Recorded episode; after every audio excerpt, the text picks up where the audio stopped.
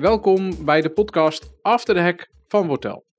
De podcast waarbij ik je meeneem in de meeslepende wereld van cybercrime. Mijn naam is Frans Oudendorp en samen met verschillende gasten en experts van Wortel duiken we in hetgeen waar iedere organisatie voor vreest: cyberaanvallen. In deze podcast spreken we met slachtoffers, gaan we het gesprek aan met experts en vertellen we je de musts voor het beveiligen van jouw organisatie.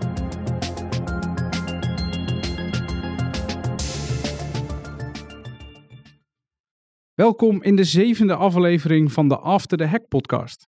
Vandaag gaan we het hebben over de hackergroeperingen en terug naar waar het probleem begint. Want hoe weten jongeren deze hackersgroeperingen te vinden en zich aan te sluiten in deze wereld die zo onzichtbaar is? En kunnen we de jongeren bij voorbaat profileren zodat we hen voor dit foute pad kunnen behoeden? Daar ga ik samen met mijn gasten, Marleen Weulen-Kranenbarg, docent criminologie, onderzoeker bij de VU en collega Maarten Goed over in gesprek. Maar voordat we dat gesprek aangaan, willen we je ook nu weer even meenemen vanuit het perspectief van een hacker. Want dat is waar de ellende begint.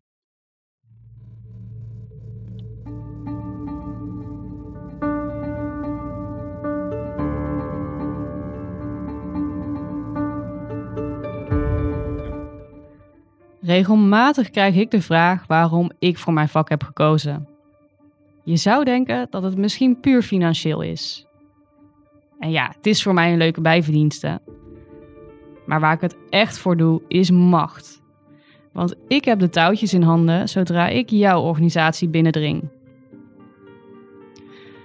Dit begon op jonge leeftijd toen ik nieuwsberichten zag van de bekende hackersgroep Anonymous. Nou ja, hackersgroep. Of het nou echt een volwassen organisatie is die hierachter zit, of hackers die los van elkaar opereren onder dezelfde naam, is voor mij nog steeds een raadsel.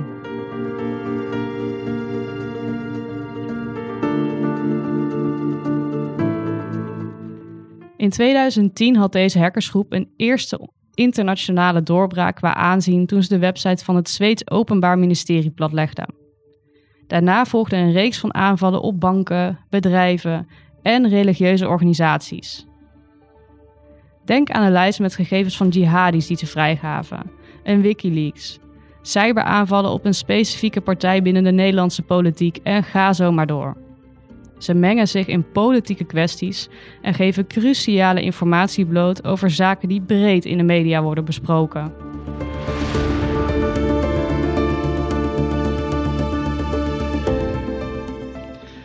Waar sommige tieners een poster van Justin Bieber of Ariana Grande boven hun bed hangen, was dat voor mij overduidelijk Anonymous.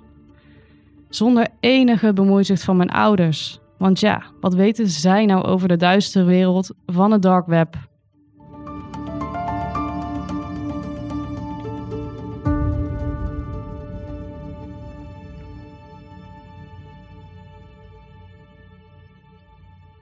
Marleen, Maarten, welkom. Marleen, je bent docent criminologie en onderzoeker aan de VU met een enorme dosis kennis op het gebied van cybercriminaliteit. In 2018 heb jij je doctoraal afgerond waarin je het verschil tussen traditionele criminaliteit en cybercrime onderzocht hebt.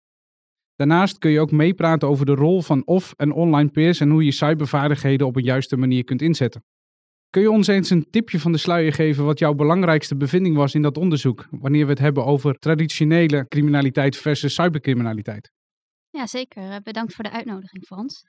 Ja, er waren denk ik drie belangrijke lessen in dat onderzoek. Want cybercriminelen lijken op bepaalde punten wel degelijk op traditionele criminelen. Maar er zijn drie belangrijke dingen die wel echt anders zijn. En die komen eigenlijk alle drie door de context waarin die cybercriminaliteit wordt gepleegd. Want de, de gelegenheid voor cybercriminaliteit is een online wereld en niet offline, waar het traditioneel is, is de gelegenheid voor criminaliteit op straat, waar je iemand kan beroven of geweld kan plegen. Maar voor cybercriminaliteit is dat uh, online, maar bijvoorbeeld ook op het werk, wat normaal gesproken natuurlijk juist een plek is waar niet zoveel criminaliteit plaatsvindt. En daarnaast zie je dat mensen bepaalde vaardigheden nodig hebben, zowel op het gebied van uh, IT-vaardigheden natuurlijk, maar ook zie je bijvoorbeeld in hun persoonlijkheid dat ze veel perfectionistischer zijn dan traditionele criminelen. En als laatste zie je ook dat de rol van vrienden heel anders is geworden bij deze vorm van criminaliteit. Omdat eigenlijk die online wereld en de online community een hele nieuwe context biedt voor uh, ja, peer pressure bijvoorbeeld uh, van cybercrime. Dus ze zijn in zekere opzichten zeker wel vergelijkbaar met traditionele criminelen, maar er zijn ook belangrijke verschillen door die online eh, context. Interessant. We gaan daar zo meteen verder en dieper op in.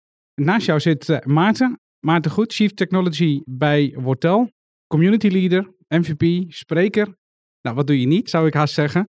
Als je kijkt naar de passie cybersecurity, waar komt die vandaan, uh, Maarten? Nou, dat is een actueel en, uh, en dringend onderwerp, denk ik. Hè. We hoeven uh, nou ja, nog niet eens het nieuws aan te zetten of naar een nieuwswebsite te gaan om te horen en te zien wat er allemaal aan de hand is. En dat ontwricht de samenleving wel degelijk. Zelfs aanvallen op banken die door een tiener worden gepleegd, waarbij je urenlang niet bij je financiën kan. Ja, dat doet iets met de samenleving, maar ook al die bedrijven die geraakt worden, bijvoorbeeld met een ransomware. Of tegenwoordig natuurlijk de cyberoorlogen die plaatsvinden dat vind ik een dringend onderwerp en dat, dat gaat me aan het hart. En je wilt eigenlijk met elkaar zorgen dat de samenleving veilig is, open is en dat we, ja, dat we daar iets tegen kunnen doen. En ik denk dat aan de ja, publieke kant met alle overheidsdiensten die we hebben, wordt daar hard aan gewerkt. Maar dus ook aan de private kant moet je ook iets doen. En bedrijven kijken nu op dit moment massaal naar wat moet ik doen. Er komt ook een regelgeving aan, waardoor iedereen eind 2024 ook echt iets gedaan moet hebben. Dus ja, ik denk dat het actueler is dan ooit in het hackersperspectief hoorden we iemand die heeft een, een voorbeeld, nou, Anonymous als hackersgroepering. Heb jij een voorbeeld gehad die jou uiteindelijk geholpen heeft om juist deze richting te kiezen? Nou, het punt is wel dat er zijn vele hackersgroeperingen natuurlijk actief en ook actief geweest. Er sprong er begin dit jaar wel eentje uit waarvan ik denk, ja, daar zie je een versmelting tussen financieel gemotiveerde groepen en groepen die geleerd zijn aan overheden. Met Conti, uh, waarvan ook nog eens een keer technologisch gezien allerlei dingen gelekt zijn en mensen konden kijken naar hun modus operandi. Maar het feit dat ze zich openlijk uitspraken ter ondersteuning van Rusland, ook in die oorlog met Oekraïne, ja, dat vond ik een schokkende beweging. En ja, dat motiveert, zou ik zeggen, alleen maar meer om met elkaar uh, daar toch iets aan te kunnen doen. Maar Conti sprongen dit jaar in 2022 voor mij wel uit. Ja, Marleen, als we dan kijken naar dat soort groeperingen, we hebben het over online groeperingen. Eh, hoe kun je die profileren? Kun je daar iets mee? Nou ja, wat, wat ook in het uh, hackersperspectief net al wel een beetje bleek, is dat het denk ik heel lastig is om te bepalen wie er nou precies bij hoort bij zo'n groep. Dus dat maakt het ook lastig om daar echt goed onderzoek naar te doen. En ik denk dat in de criminologie de meeste mensen individuen spreken. En bijvoorbeeld wel dan wordt gekeken naar, oké, hoe ga je met om met de digitale wereld? En dan zie je dat heel veel van deze mensen heel erg in de, in de hackers communities online zitten en op hackfora bijvoorbeeld heel actief zijn. Maar dat het lastig is om te bepalen of ze nou echt specifiek bij zo'n groep horen. En misschien kun je ook wel gewoon zeggen dat je bij zo'n groep hoort zonder dat je echt weet wanneer dat nou het geval is. Maar je ziet wel dat jongeren bijvoorbeeld ook door die online wereld en door die online communities ook telkens een stapje verder kunnen gaan. Doordat ze contact hebben met anderen die dat wellicht aanmoedigen. Ja, wat zijn dan eigenschappen van jongeren? We hebben het met name over jongeren. Wat zijn dan eigenschappen waardoor het interessant is voor jongeren om zich juist wel bij zo'n community aan te sluiten? Nou ja, ik denk dat dat bij heel veel jongeren een soort stapsgewijs gaat. Wat we bijvoorbeeld vaak zien is dat jongeren bijvoorbeeld aan het gamen zijn. En dat ze dan denken, nou, ik ben hier eigenlijk niet zo goed in. Of ik wil eigenlijk proberen om vaker te winnen. Dus ik ga eens uitzoeken hoe ik een beetje kan vals spelen. En ik kom dan eerst op een forum wat over die game gaat uit. En daar staat informatie over hoe je je tegenstander kan hacken. Of hoe je een DDoS aanval op je tegenstander kan uitvoeren. Maar er staan ook links naar andere fora waarin misschien iets meer criminelere varianten van dat gedrag kunnen worden aangemoedigd. Of wordt uitgelegd hoe je dat kan doen. En er zijn dus ook wel voorbeelden in het verleden van jongeren die eerst heel simpel hun tegenstanders hebben gededost. En vervolgens dachten, nou dat kan ik ook wel bij een bank doen. En wat jij net uh, zei, Maarten, dat je dan dus opeens een jongere hebt die dat soort grote ontwrichtende criminaliteit pleegt. Ja, dus in wezen, het begint eigenlijk heel klein. We spelen een spelletje en uh, ik heb, wil binnen het spelletje, hè, wil ik meer geld hebben, meer, ik wil groter zijn en dat soort dingen. Hè. Dus het begint met een hack binnen een spelletje. Waardoor dat kan escaleren. Er is niet gezegd dat het dat doet, maar het kan escaleren. Waardoor je ineens allerlei andere zaken voor je kiezen krijgt. Dus ik moet ook naar mijn kinderen, moet ik maar eens even gaan kijken en even voorzichtig zijn, zeg maar. Maarten, je zit al heel lang in het vak. We werken vanuit de ethische kant. Als je kijkt naar hackergroeperingen, zien wij daar ook iets van als het gaat over recrutering en dergelijke? Of is het een groepering, wat je net ook al zei, kunnen we daar ons zomaar bij aansluiten of roepen dat we daarbij horen? Nou, Marleen maakt een goed punt. Is dat het natuurlijk best ingewikkeld is om zo'n hackersgroepering te bestuderen. En ook om te snappen hoe zij precies werken. Ik vond wel dat bijvoorbeeld dus met Conti interessant dat ze hier wel de technologische kant konden bestuderen hoe zij te werk konden gaan in de online wereld. Maar hoe iemand zich aansluit, uh, wie er precies bij die groepering zit, vanuit waar ze actief zijn en met welke motivatie dat doen, dat is best ingewikkeld. Die hele attributie is ook vaak een hele discussie in de aanvallen die we zien, omdat je dat technologisch ook kan maskeren. Hè? Ik bedoel, ik kan via een VPN, via een heel andere locatie naar buiten gaan dan waar ik echt ben. En ik kan het ook doen met patronen van technologische tools en methodes, alsof ik iemand anders ben. Dus dat is nog wel ingewikkeld. Maar Marleen maakte ook een goed punt, is dat die cybercrime-wereld en de reguliere criminelen, daar, daar zit wel enige link. En daar zit, dat, is niet, dat staat niet los van elkaar. En dus mensen die zich aansluiten hierbij, zeker bij de grote financieel gemotiveerde groepen, ja, daar, daar zal absoluut iets van recrutering ook plaatsvinden. Maar dan, als je dat gaat afpellen hoe die wereld in elkaar zit, wie is dan precies de aanvallende partij? Wie zorgt dat je überhaupt technologische tools hebt om dat te doen? Je ziet heel vaak nu ook bijvoorbeeld met ransomware as a service, is dat er aparte groeperingen zijn die gewoon aanvalsmethodes maken en die verkopen. En dan weer groeperingen zijn die dat uitvoeren op schaal en proberen daar geld mee te verdienen. In al die groeperingen zitten mensen en die hebben enig verband met elkaar, maar ook eh, staan ze wel weer enigszins los van elkaar. Dus het is wel moeilijk om dat te duiden, maar je ziet absoluut wel verband. Wat ik een interessante vond op Videoland is een uh, serie uitgekomen van Ik weet je wachtwoord van uh, Daniel Verlaan. En er wordt ook wel gesproken over bepaalde hackgroeperingen. En er komen mensen in beeld die betrokken waren bij, bij een van die groeperingen. En dat verbaast je een beetje, omdat je er wel stereotyp misschien over denkt van wie zou dat zijn. En in beeld zie je eigenlijk een, ja, een keurige vrouw die, uh, die, die kennelijk in het verleden daarbij betrokken is geweest. En dat, dat zet je toch aan het denken van wie, wie zijn dat?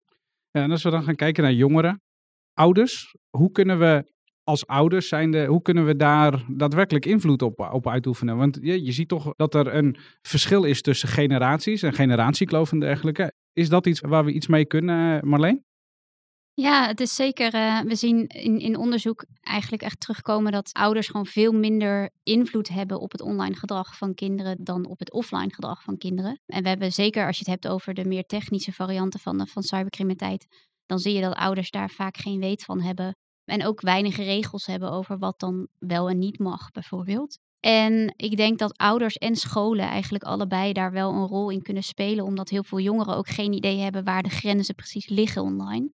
En nou ja, wat ik net ook al zei, als je telkens een stapje verder gaat, dan ga je misschien ook ongemerkt die grens over, omdat het niet van het een op het andere moment is. Dus ik denk dat misschien in eerste instantie vooral scholen een rol hebben om dat bij jongeren onder de aandacht te brengen, maar ook aan ouders uit te leggen hoe dat precies zit. Want ik denk dat lang niet alle ouders daar genoeg uh, kennis over hebben.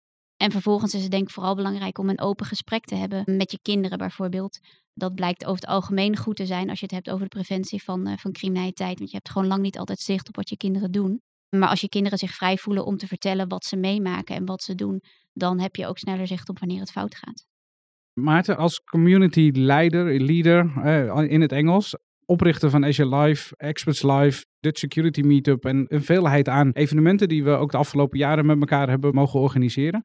Hoe kun je vanuit een user community jongeren betrekken, zodat ze wellicht wel de juiste keuzes maken, zodat we ze daarbij helpen? We hebben het gehad over voorbeeldrollen en dergelijke. Is dat iets wat daarin meespeelt? Nou, dat kan ik me zeker voorstellen. Als je een rolmodel hebt, dan, dan helpt dat in misschien je eigen pad uh, bepalen en daar misschien een soortgelijk pad bewandelen. En die rolmodellen vertellen wel degelijk iets over wat Marleen net ook zei, van wanneer, waar ligt eigenlijk dan die grens?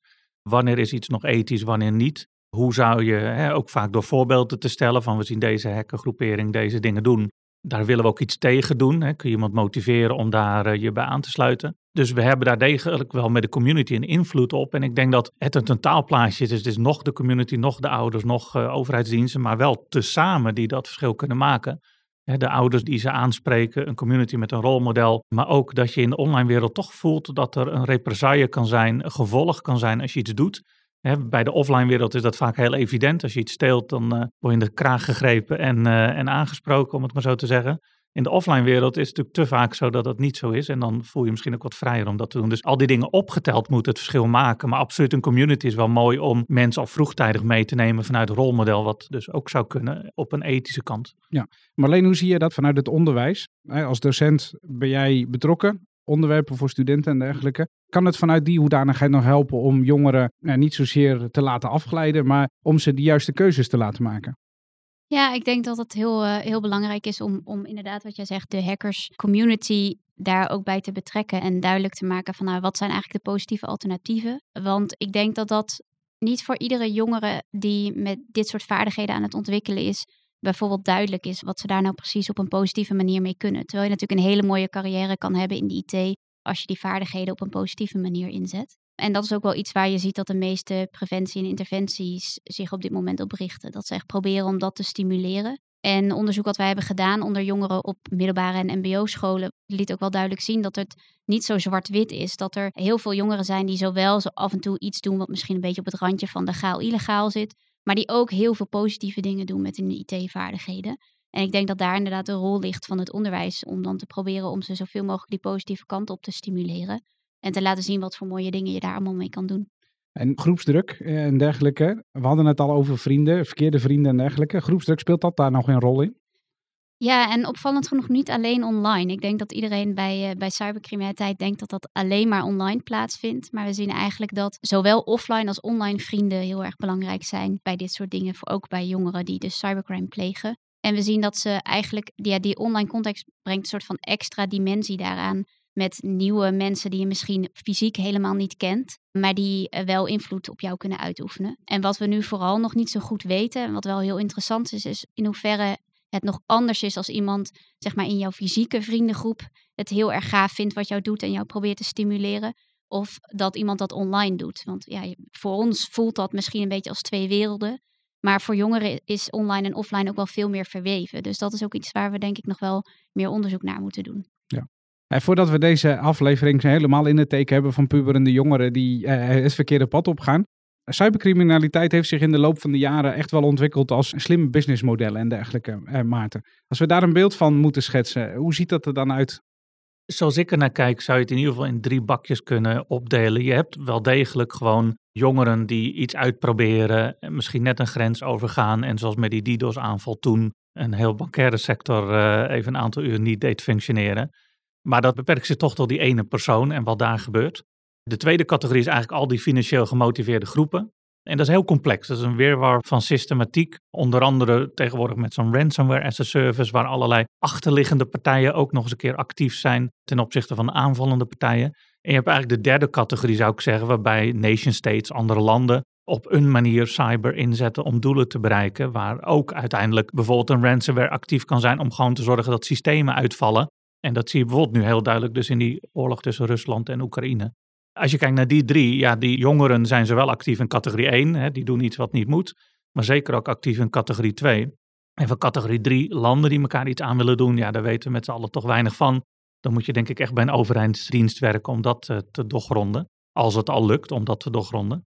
Maar die financieel gemotiveerde groepen, dat is een groot aantal systemen, een groot aantal groepen die, die actief zijn. Wie er achter een hek zit, is dus nooit echt zeker. We kunnen dat deels wel duiden. Maar welke jongeren of wat voor type personen, dat zal altijd onduidelijk zijn. Maar dat je organisatie gevaar loopt, dat is een zekerheid. De vraag is niet of je gehackt wordt, maar wanneer. Daarom even snel een kleine boodschap.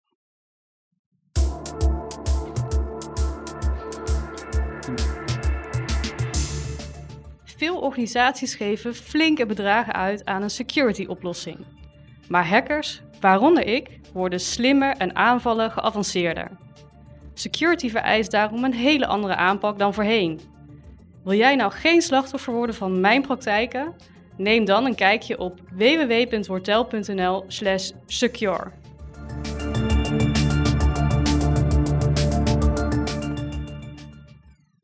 Maarten, wanneer we de jongeren eh, zich in een situatie begeeft van cybercriminaliteit, of je er al in zit, wat voor opties heb je om als omgeving, dus ouders of school of wat dan ook, om aan de bel te trekken? Nou ja, je zult denk ik ergens een, een plek moeten vinden waarin je dat uh, kunt en durft, waarbij er inderdaad een omstandigheid is waarin er open en transparant over gesproken kan worden. Als dat thuis is, is dat hartstikke goed. Ik denk dat dat wel plek één is waar je terecht zou moeten kunnen met, je, met wat er gebeurt online, waar je tegenaan loopt of uh, wat je misschien gedaan hebt. Maar zeker school is een mooi voorbeeld waar dat gebeurt, of andere vertrouwenspersonen waar je al mee in contact bent. Maar uiteindelijk gaat het erom dat je de omstandigheden hebt om, uh, om dat te kunnen doen. En dat de veiligheid geboden is om daarover in gesprek te gaan. Soms zien we dat ook wel online gebeuren waar ze al zitten. Hè. We zien bijvoorbeeld uh, in mijn regio zijn er een aantal digitale wijkagenten die gamen mee hè, in bepaalde spelletjes. En die wijzen elkaar erop van hé, hey, uh, je roept nu iets over een collega gamer iets aandoen. Nou, laten we dat alsjeblieft niet doen. En dan wordt eigenlijk al spelende wijs dan een dialoog in dat spel gevoerd over toch een beetje waar de grenzen liggen. Misschien hoor je soms iets en kan je elkaar op wijzen. Dus ik denk dat dat echt afhangt van de plek waar je veilig voelt om dat te doen. En Marleen, als je kijkt vanuit de onderzoekskant, zijn daar voorbeelden van literatuur en dergelijke waar je best practices uithaalt om uiteindelijk daar invulling aan te kunnen geven vanuit een school of vanuit ouders of wat dan ook? Nou, je ziet wel dat de literatuur op dit punt nog vrij beperkt is, omdat al die interventies natuurlijk ook vrij nieuw zijn. Maar dat wat er is, laat inderdaad wel zien dat het echt wel zin heeft om in te zetten op die positieve kant. En vooral ook heel erg duidelijk maken waar de grens precies ligt en wat wel en wat niet kan. Want dat is voor de meeste jongeren, zeker online, gewoon echt heel erg onduidelijk. Dus je ziet dat daar echt wel ja, de belangrijkste kansen liggen op dat gebied, denk ik. Tijdens het Nationaal Cybersecurity debat hebben we hier ook over gesproken, met, met name over jongeren. Hoe je ze proactief kan behoeden. Zijn er al zaken die daarvoor ontwikkeld zijn om mensen proactief te benaderen, Marleen?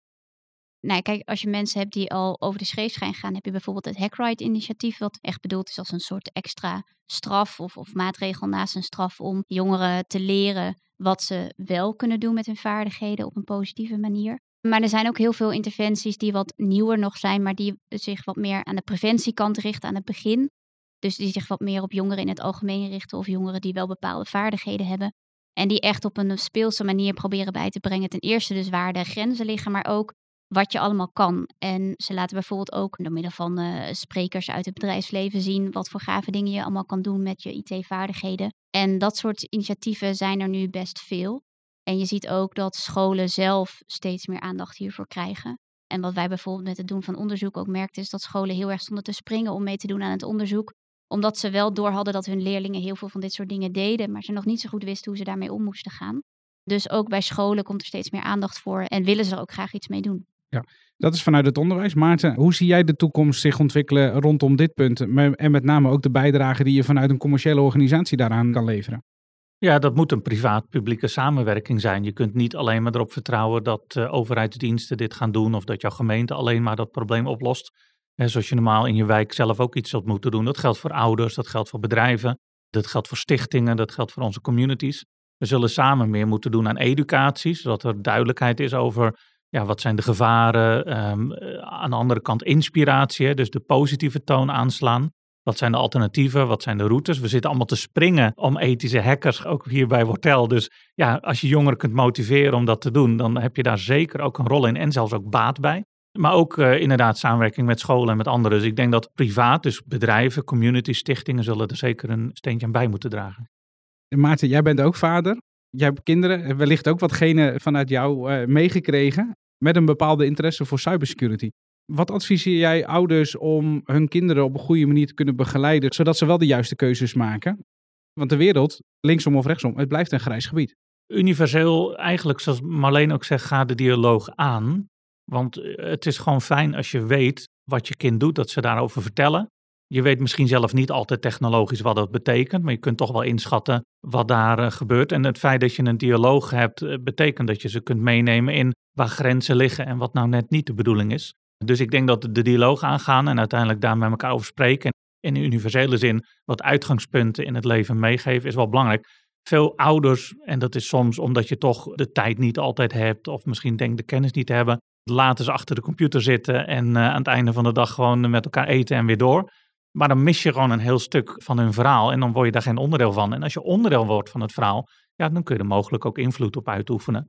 En uiteindelijk dan zorgen dat er misschien net niet iets gebeurt, omdat ze denken, hé, hey, dit moet ik dan maar niet doen. Ja, en met name op het moment dat er keuzes gemaakt worden, dat je eh, kan ondersteunen bij een keuze linksaf, rechtsaf. Want hey, dat kan nog juist het moment zijn dat iemand behoed wordt om het verkeerde pad op te gaan, om het maar zo te zeggen. Heb jij daar nog toevoegingen op, Marleen? Ja, ik denk dat um, ik, ik denk, kan me inderdaad voorstellen dat je als ouder soms denkt dat je de kennis niet hebt om je kind hierbij te begeleiden. Maar ik denk dat je altijd ook kunt aankloppen bij allerlei initiatieven die hier zijn. Er zijn uh, op heel veel plekken zijn er hackerspaces bijvoorbeeld, waar je kan leren wat je allemaal hiermee kan doen en hoe dat op een positieve manier moet. En allerlei andere initiatieven om jongeren de juiste dingen te leren. Dus ik denk dat het als ouder niet zozeer is dat je precies moet weten of begrijpen wat je kind doet, maar meer dat je ze ook naar de juiste plek kan doorverwijzen eigenlijk. En daarnaast denk ik dat heel veel kinderen het ook alleen maar hartstikke leuk vinden om aan hun ouders uit te leggen wat ze nou precies doen. En we weten dat heel veel hackers het in ieder geval heel erg leuk vinden om te laten zien wat ze allemaal kunnen. Dus ik denk dat het heel goed is als je ja, als ouder gewoon nieuwsgierig bent naar wat je kinderen doen. En dan op het moment dat je denkt van nou, ik weet niet precies wat ik hiermee moet, dat je ze gewoon doorverwijst naar een plek waar ze er meer over kunnen leren. En met name dat hackersgroepen willen laten zien dat ze, eh, dat ze goed zijn. Want dat is wat we vooral terugkrijgen in de media en dergelijke. Dus iets van trots zijn op datgene wat je doet, dat komt overal wel in terug. Als je kijkt vanuit de praktijk en de theorie, we hebben met name literatuur, het is er nog niet heel veel. Maar hoe kun je die, de theorie en de praktijk, hoe kun je die aan elkaar matchen, zodat je uiteindelijk ook vanuit het onderwijs wellicht die jongeren wel kan helpen? Eigenlijk wat me wel opvalt op het gebied van cybercrime is dat er eigenlijk relatief veel samenwerking is met de praktijk. Bijvoorbeeld bij uh, politieteams die zich hiermee bezighouden. En dat komt denk ik voor een deel omdat dit ook interdisciplinaire teams zijn waarbij mensen uit verschillende disciplines samenwerken, omdat je niet alleen maar vanuit die politieopleiding zeg maar dit probleem kan aanpakken. Je hebt daar bijvoorbeeld ook de IT'ers bij nodig. En je ziet dus dat op die manier eigenlijk ook al mensen heel veel openstaan voor de kennis die er vanuit de wetenschap is om dat te gebruiken in de praktijk. En wat ik ook wel denk dat er op het gebied van uh, de meer private cybersecurity bedrijven gelukkig steeds ook meer aandacht is voor de menselijke kant van cybercrime. En misschien dat private bedrijven wat minder te maken hebben echt met jongeren of met daders, maar zeker wel met slachtoffers en hoe je bijvoorbeeld preventiecampagnes kan inrichten en mensen bewust kan maken van de risico's. Dus ik denk dat er ook op het gebied van private samenwerkingen wat dat betreft nog wel wat te halen valt. Ja, om iets meer de sociale kant van het geheel erin te brengen. Als we kijken naar cybercriminaliteit en we hebben geschetst hoe jongeren keuzes hebben te maken en eh, daar eh, linksom of rechtsom de, de juiste of de verkeerde keuzes kunnen maken, hoe ze daarbij geholpen kunnen worden. Als we kijken naar cybercriminaliteit in het algemeen, als je kijkt naar toekomst, hoe ontwikkelt dat zich in, in jouw ogen op dit moment? Nou, ik denk dat er, um, en volgens mij zei jij de Maarten net ook al zoiets ik denk dat er steeds meer verwevenheid gaat ontstaan met traditionele criminaliteit. En misschien dat wij hier aan tafel allemaal de online wereld nog echt als iets apart zien. Maar voor de meeste jongeren is er denk ik niet zo'n heel duidelijk onderscheid meer tussen online en offline. En ik denk dat je dat ook terug gaat zien in hoe criminaliteit plaatsvindt. Dus dat het niet zozeer is dat het zich echt verplaatst, maar meer dat gewoon digitale systemen steeds meer een onderdeel gaan worden van alles wat we doen, inclusief criminaliteit. Dus ik denk dat je dat, eh, dat, dat is hoe het zich gaat ontwikkelen. Ja. Maarten, nog toevoegingen? Nee, ik ben het hardgrondig eens uh, met Marleen. Je ziet een verwevenheid. Uh, misschien vroeger, uh, als je het met iemand niet eens was, zei je wat dingen. Of misschien bedreigde je iemand fysiek. En nu pak je zomaar misschien Instagram en spreek je daar dingen uit. En die drempel is relatief laag, zien we online. Dus die verwevenheid komt er ook inderdaad bij cybercrime. Ook de gelden die verdiend worden en die moeten ergens heen en besteed worden de motivaties, soms dus geleerd aan, uh, aan bepaalde groeperingen of zelfs overheden. Dus het is uh, zoals dat nu al is in ons werk, het is een hybride wereld die versmelten. En dus ook op crimineel gebied zal dat zo zijn. En hoe zie jij de theorie van het profileren van online crimineel gedrag en de praktijk? Met name eh, vanuit een commerciële organisatie waar je eh, met eh, nou, hacks en dergelijke ook te maken krijgt. Hoe zou je die aan elkaar kunnen koppelen? En met profileren bedoel je het duiden van die, uh, van die criminele organisaties? Het duiden van de organisatie, het duiden van de persoon die er uiteindelijk achter zit. Nou, als we kijken naar onze eigen praktijk, waar we soms natuurlijk bij onze bedrijven zien dat er een poging tot aanval is, of iemand die klant wordt omdat ze aangevallen zijn en ze moeten geholpen worden, dan zie je nogmaals wel dat de attributie geweldig ingewikkeld is om goed te doen. Maar waar ik zelf heel enthousiast over ben, is een non-profit stichting die heet Mitra. En die probeert eigenlijk in kaart te brengen aanvalsmethodes, aanvalsgroepen, en eh, daar kun je met elkaar in ieder geval één boek hanteren met namen en, en methodes. Dat zie je vaak nu ook in tooling langskomen of in rapporten die we schrijven van hey, we denken dat deze methode is gebruikt en dat deze groep daar wel eens eh, betrokken bij kan zijn. Uh, maar het blijft op zich ingewikkeld. Uh, betekent niet dat je attributie niet moet doen. Maar je moet altijd wel, denk ik, heel erg uh, oppassen voordat je gelijk een attributie doet. Ja. En vaststelt dat het wel die of die zou kunnen zijn. Ja. Zijn dat zaken die jullie in het, uh, in het onderzoek ook meenemen? Uh, Maitre als uh, non-profit organisatie, al dat soort tools, zeg maar. Is dat iets wat jou bekend voorkomt, Marleen? Voor een deel wel. Maar ik denk dat daar ook nog wel wat te winnen valt. Want je ziet wel dat wij ja, als sociale wetenschappers niet altijd voldoende kennis hebben van dit soort organisaties of tools die er zijn. Maar je ziet wel steeds meer onderzoeken die gebruik maken van allerlei digitale middelen om ook op het gebied van cybercrime onderzoek te doen naar wat er bijvoorbeeld online over dingen worden gezegd. Er is zoveel online wat er wordt geschreven, maar er wordt ook heel veel tussen criminelen gecommuniceerd online. En daar wordt steeds meer onderzoek naar gedaan om ook op die manier achter te halen van nou, hoe werken die organisaties nou precies? En hoe werken criminelen met elkaar samen? En er zijn bijvoorbeeld ook onderzoekers die nu die meer financieel gemotiveerde criminaliteit onderzoeken om echt te kijken van nou, er zijn allemaal mensen die bepaalde specialismen hebben. En hoe zorgt het ervoor dat zij samen deze delicten kunnen plegen die ze alleen misschien niet zouden kunnen plegen? Ja, er is nog veel te winnen. Ook aan de onderzoekskant, maar ook aan de private, publieke samenwerking en dergelijke. Om af te ronden, als jullie de luisteraars nog wat mee zouden willen geven, wat, wat zou dat dan zijn, uh, Marleen? Ja, ik denk dat het heel belangrijk is om ons te beseffen dat cybercriminaliteit, of in ieder geval het opzoeken van de grenzen online, dat dat voor heel veel mensen en heel veel jongeren eigenlijk heel logisch is om daar naar te kijken en daarmee te experimenteren. En dat het vooral belangrijk is dat je als omgeving een goed beeld probeert te krijgen van wat iemand precies aan het doen is. En uh, we hebben IT'ers en ethisch hackers heel hard nodig. Dus ik denk dat je vooral moet stimuleren om dat op een positieve manier te doen. Maarten, nog toevoegingen daaraan? Nou, ik denk dat veel van onze luisteraars ook wel in die IT-sector zitten. Dus ik zou eigenlijk een call to action willen doen. Wat, wat kan jij nog doen om hier dus een bijdrage aan te leveren in de vorm van educatie, preventie, inspiratie, noem alles maar op. Iedereen kan een rol daarin hebben en hoe klein of hoe groot ook. Kijk voor jezelf wat je daarin zou kunnen doen, zodat we met elkaar samen een veiliger wereld bouwen. Ja, maar dat is uiteindelijk waar we allemaal enthousiast van worden die hier aan tafel zitten. Dat we de, de wereld wat veiliger maken zodat dat soort groeperingen steeds minder kans krijgen om daadwerkelijk een businessmodel te creëren. Marleen, Maarten, dank voor dit gesprek. Leuk dat jullie wilden aanschuiven. En uiteraard wil ik jullie als luisteraars ook bedanken voor het luisteren naar deze aflevering. Want in de volgende aflevering ga ik opnieuw het gesprek aan over een nieuwe case binnen de cybercrime. En niet zomaar eentje. Want met de feestdagen in aantocht moeten we extra op ons hoede zijn voor cybercriminelen.